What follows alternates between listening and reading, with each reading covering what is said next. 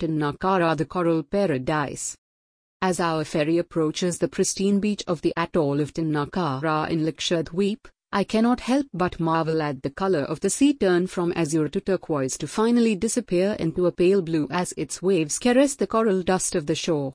A pair of turtles nonchalantly swims amidst the flamboyant corals that are spread out in the lagoon. It is late afternoon and the tide in the lagoon has started to ebb gradually exposing the tips of some of the corals. As our boat carefully wades through the shallow lagoon to avoid contact with the corals, I can clearly see the seabed come to life with its vibrant creatures. Tinnakara Island is one of the two uninhabited islands of Lakshadweep where tourists are allowed to stay, Bangaram being the other.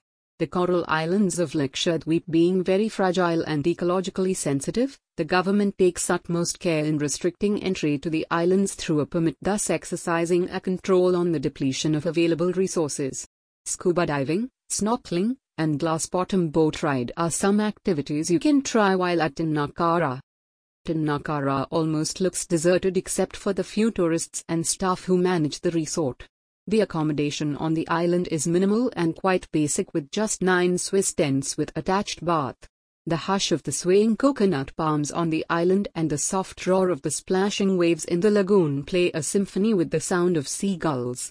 The pristine white sand of the beach formed by the bioerosion of the coral skeleton sparkles like silver in the afternoon sun. As twilight swaddles the island spreading its amber hues, I set out to explore the island. The tide has further receded exposing a vast expanse of the white seabed. A new world seems to have emerged out of the underwater. Walking barefoot on the wavy patterns of the coral sand left behind by the receding tide, I discover numerous sea cucumbers, starfishes, shells, and corals. The fish are gone for there is no water but the exposed seabed looks no less beautiful.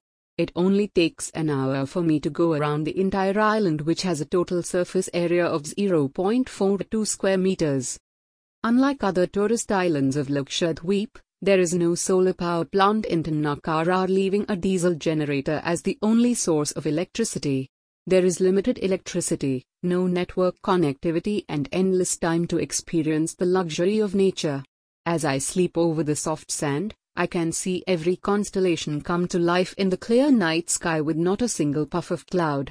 I drift into a gentle slumber pampered by the cool breeze only to be woken up by the cold waves touching my feet as the tide begins to rise. Reaching Tinnakara, take the Air India flight that flies to Agatti from Kochi on all days of the week except Sunday.